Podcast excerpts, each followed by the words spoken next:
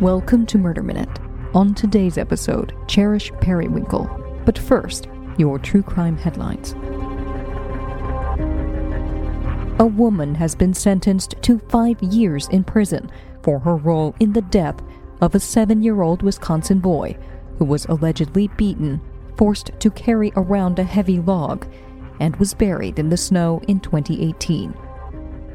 Tina McKeever Hauschultz pleaded guilty for failing to prevent bodily harm in the death of 7-year-old Ethan Hauschultz. Authorities say the boy died of hypothermia and blunt force injuries to the head, chest, and abdomen. 50-year-old Timothy Hauschultz and 17-year-old Damien Hauschultz are also charged in the case. Timothy, who is Damien's father, Tina's husband, and the great-uncle of Ethan, faces 8 charges, including felony murder. 17-year-old Damien's charges include reckless homicide for allegedly supervising the so-called punishment, which led to Ethan's death. Prosecutors say Ethan was made to carry a 45-pound log outside, while the other boy kicked, struck, and poked him. The couple were Ethan's court-appointed guardians. Tina McKeever Hauschultz apologized several times during Friday's sentencing hearing, saying, quote, "If given another chance at life, I will get extensive counseling for both me and my family. I know changes need to be made, and I will be the first one to admit and actively work to change for the good. I was a follower in the past, and now I am to be a leader." A Minnesota man has pleaded guilty to fatally shooting a bouncer at a bar after he was denied entry to the establishment. On Thursday, 32-year-old Timothy Young appeared in La Crosse County Circuit Court, where he entered the plea to first-degree intentional homicide in the death of Anthony Fimple. According to a criminal complaint, Fimple wouldn't let Young into the La Crosse Beer House, formerly known as the Twisted Moose, during the early morning hours of June 27th. Surveillance video shows Young pulling up to the front of the bar in a vehicle a short time later, pulling a handgun from the trunk and shooting the 19-year-old bouncer. Young then walked back to the car and sped off. He is scheduled to be sentenced on May 7th. The conviction carries a mandatory sentence of life in prison. A judge will decide whether Young will ever be eligible for supervised release. A 14-year-old boy has been arrested in connection with the death of a 6-year-old girl in Indiana. The preliminary results of an autopsy said that the girl, 6-year-old Grace Ross, died from homicide by asphyxiation. More tests are being done, according to a release from the St. Joseph County Prosecutor's Office. Jessica McBriar, Director of Media Relations for the Prosecutor's Office, said that the teen is being held at a juvenile detention facility. His name is being protected due to his age. Grace was reported missing last Friday at around 6:30 p.m. and was found deceased just 2 hours later in the woods nearby. The 14-year-old has another court date next Monday. Colorado has reported the most killings in 2020 in 25 years, according to state data. The State Bureau of Investigation reported this week that 293 criminal homicides occurred in the year the pandemic began in the U.S., up nearly 30% from 2019. The figure was more than 3 times what the state reported in 2010. The state's 2020 data translates to roughly 5 killings per 100,000 residents. At least 44% of people killed in homicides in 2020 were killed by someone they knew, compared to at least 61% in 2019 and 51% in 2018. And while Colorado reported more aggravated assaults in 2020 than in a decade, the number of reported sexual assaults fell. Victims in Colorado reported 5,638 sexual assaults in 2020, the lowest figure published since 2014. Those are your true crime headlines. Up next, Cherish Periwinkle. But first, a quick break. We all have our guilty pleasures. Whether it's a TV series you've binge-watched a dozen times or an album you love to listen to on repeat, some things just get better the more you play them. And one of my must-plays is Best Fiends. Best Fiends is the app that engages my brain with challenging but fun puzzle games, thousands of levels, and new ones added all the time. The game is simple and fun. The good guys are the bugs, and the bad guys are the slugs. Complete the puzzles to defeat the slugs, collecting keys and unlocking new fiends along the way, like Brittle the housefly, Gordon the scorpion, Edward the mosquito, and my best fiend, Pop the axolotl. The more I play, the more fun it gets. I've cleared hundreds of levels already, and with new monthly updates, themed challenges, and holiday puzzles, there's always one more level, and the adventure never gets old. So the next time you need a break from the news cycle or run out of shows to binge watch, download Best Fiends free. With over 5,000 levels, boredom won't stand a chance. Just don't blame us if you get a little obsessed. This game has 100 million downloads and tons of 5-star reviews for a reason. Download Best Fiends free on the Apple App Store or Google Play. That's friends without the R. Best Fiends. This episode is sponsored by Apostrophe, a prescription skincare company for people who are ready to take their acne seriously. Prescription acne treatments really work, but they're hard to get. And these days, no one wants to make an appointment to see a doctor or stand in line at the pharmacy waiting for their medications. Well, now you don't have to with Apostrophe. Apostrophe makes it easy to see a board-certified dermatologist online. You'll get treated immediately, and your medications are delivered straight to your home. Apostrophe makes reaching your skincare goals easy and COVID-safe. Just fill out Apostrophe's online questionnaire about your skin concerns and medical history. Then just snap a few selfies, and your dermatologist will get back to you with a customized treatment plan tailored for your unique needs, all without leaving your couch. The best part is that Apostrophe offers topical and oral medications so that you can treat your acne from the inside out and the outside in. And if you have other skincare goals like reducing redness, wrinkles, or dark spots, Apostrophe can help with that too. Whatever your skincare needs, Apostrophe has you covered. Get $15 off your first visit with a board-certified dermatologist at apostrophe.com/murderminute and use our code MurderMinute. This code is only available to our listeners. To get started, just go to apostrophe.com/murderminute and click Begin Visit. Then use the code MurderMinute at sign up, and you'll get $15 off your dermatology visit. That's apostrophe.com/murderminute. And use the code MurderMinute to get your dermatology visit for $15 off. We thank Apostrophe for sponsoring this podcast.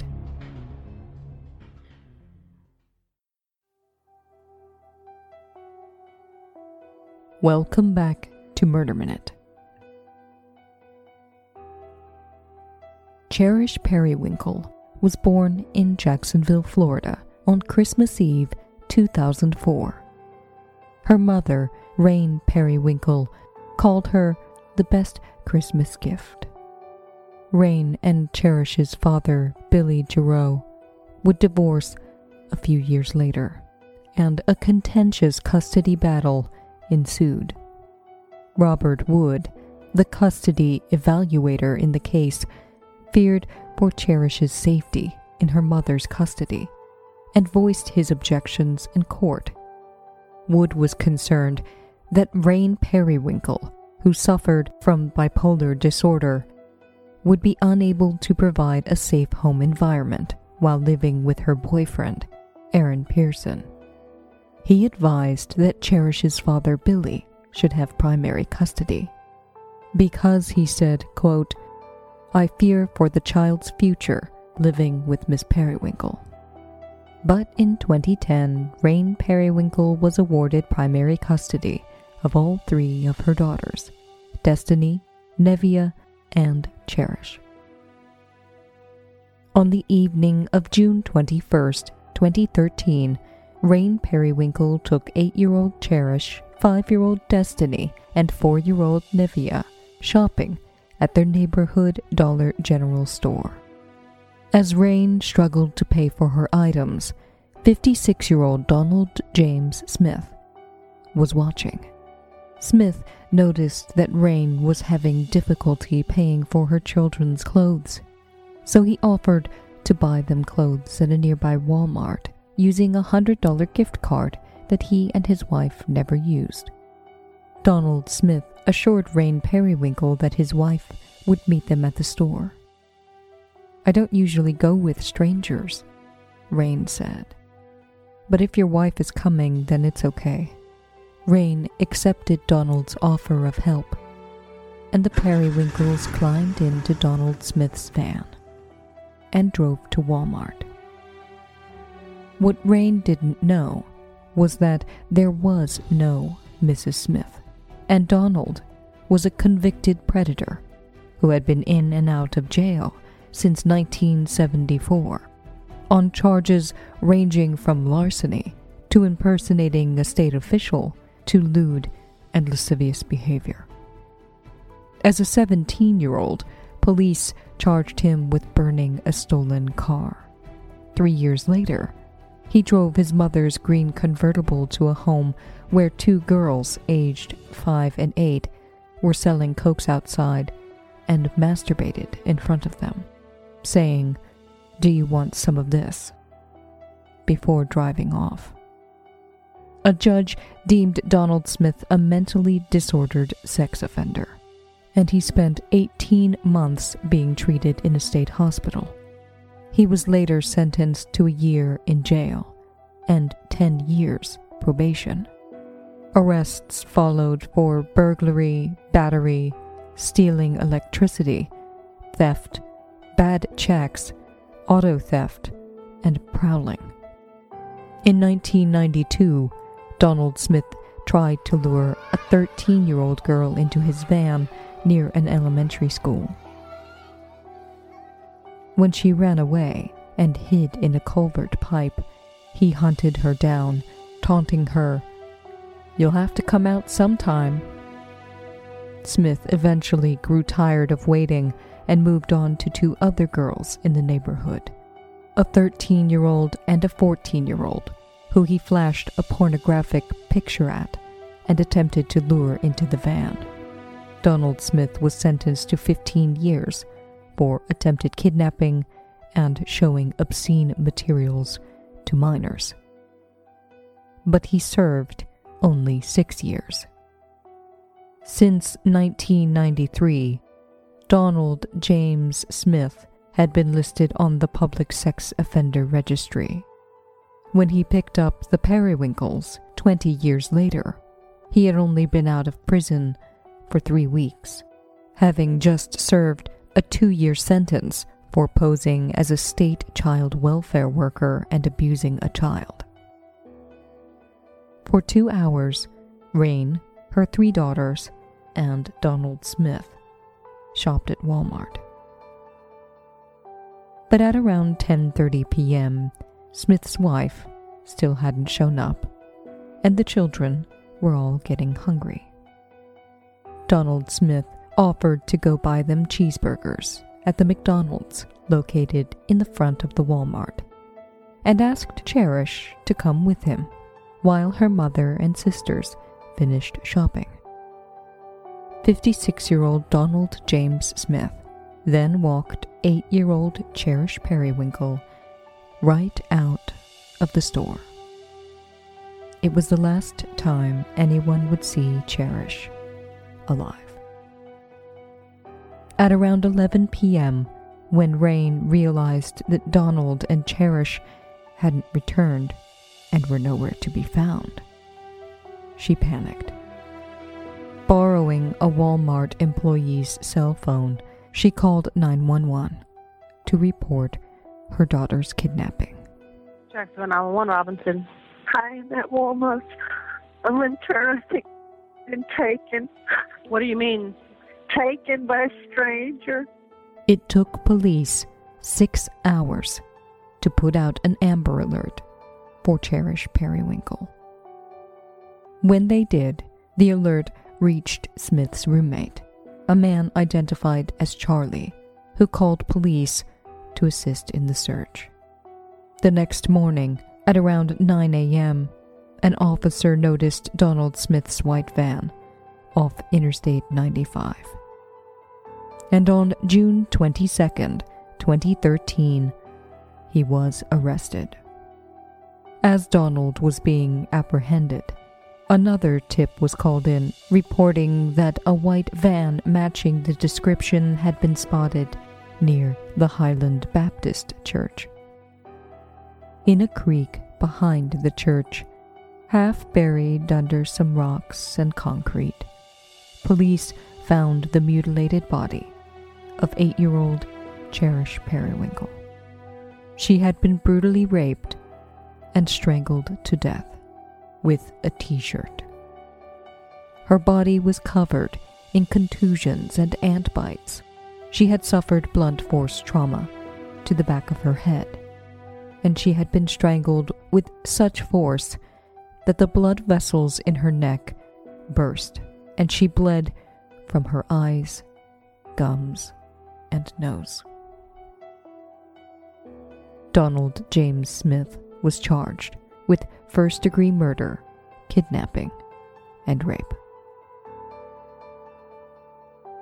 On June 28, 2013, Cherish Periwinkle was laid to rest in a lavender casket at Riverside Memorial Park Cemetery. And on July 10th, Rain lost her other 2 daughters when the state removed them from her care. People are going to say, how come nobody saw this? Robert Wood, the custody evaluator, told the Florida Times-Union. The answer is, some people did. I don't think it's enough to love her kid. There's no question that the child bonded to her mother. I can see how a judge may view the mother as a better parent, but the mental health trumped all. I'm damn sorry I turned out to be right. I'm damn sorry about it. But it wasn't a lucky guess. 5 years later, in February of 2018, Donald Smith's trial began. The photos of Cherish's body were so devastating that the jury was in tears. Dr. Valerie Rao, who performed the autopsy, walked jurors through photos and details of how 8-year-old Cherish's anatomy had been disfigured by the force with which Donald Smith had raped her. Looking at her genital area and her anal area, she said. She had so much trauma, the anatomy was totally distorted by the injury that she sustained, both to her vaginal area and her anus. Rao added that when Donald Smith was examined at the police memorial building, he had injuries to his penis, which were consistent with Cherish's injuries. DNA tests on semen found in Cherish's mouth, vagina, and rectum were a match for Donald Smith. What she sustained was tremendous force on her neck, such that she could not breathe, Dr. Rao said. She suffered swelling of her brain as a result of lack of oxygen to her brain, and as a result of which she died. Here we have 2 people who are in a struggle. The child is not incapacitated, and she is going to struggle during this entire process. It would have taken the 8-year-old 3 to 5 minutes to to die while being strangled. After her testimony, Rao requested to be excused from the courtroom for a brief recess. The defense called for a mistrial based on her request, but it was denied.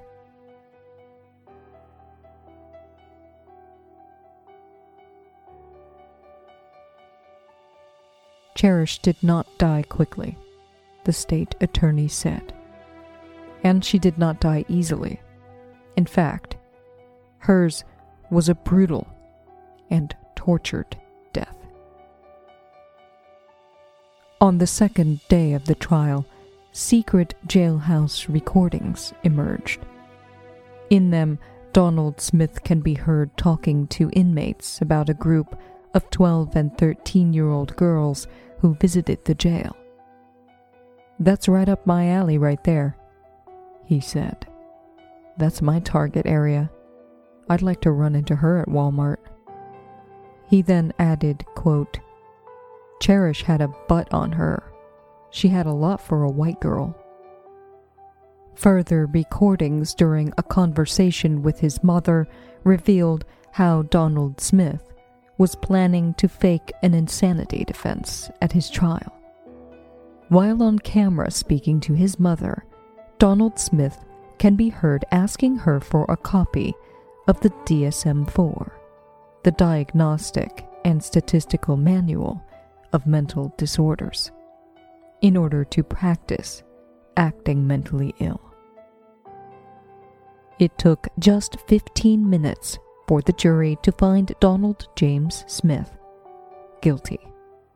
And on Thursday, February 22nd, 2018, the 61-year-old was sentenced to death.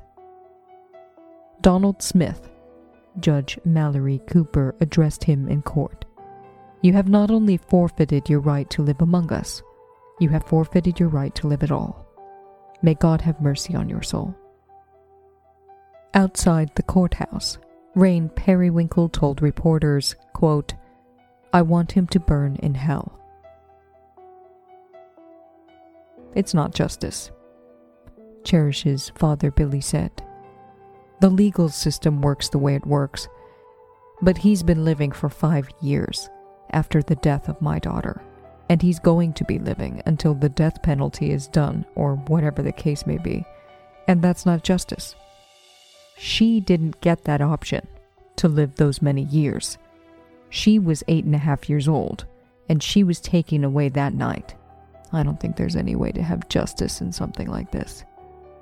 She had a good life ahead of her, and would probably have been very successful at something. But we'll never know now."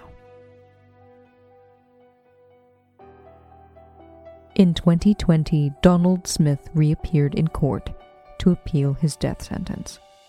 The request is pending with Florida's Supreme Court.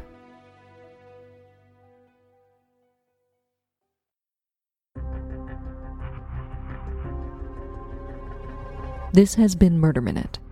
For true crime anytime, download the Murder Minute app and follow us on Instagram, Facebook, and Stereo at Murder Minute.